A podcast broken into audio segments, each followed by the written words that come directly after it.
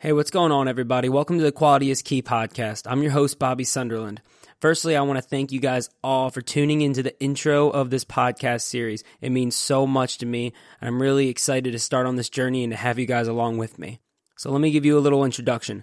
My name is Bobby Sunderland, but for the sake of this podcast, I'm going to be going by the name of Bobby Sunday. Little story on that. When I was younger and we used to go out to restaurants and stuff, my family would always tell the people our last name, Sunderland and people would have a hard time spelling it or pronouncing it for some reason. And we just kind of got tired of, you know, having to spell it out. So we would say Sunday, you know, it made it easy and it kind of just stuck. So I've been used to hearing it my whole life when we go out to restaurants and stuff like that. And it kind of just seems to stick more. So for the sake of the podcast, I'm going to be using the name Bobby Sunday. A little background about myself. I graduated from Penn State in 2017 with an exercise science degree. Very passionate about fitness. I'm very passionate about nutrition and I'm very passionate about helping others, as well as self improvement. This podcast is a mixture of everything. So, who is this podcast for? This podcast is for everybody. And when I say everybody, I mean everybody looking to improve their own lives, improve the qualities in their own lives.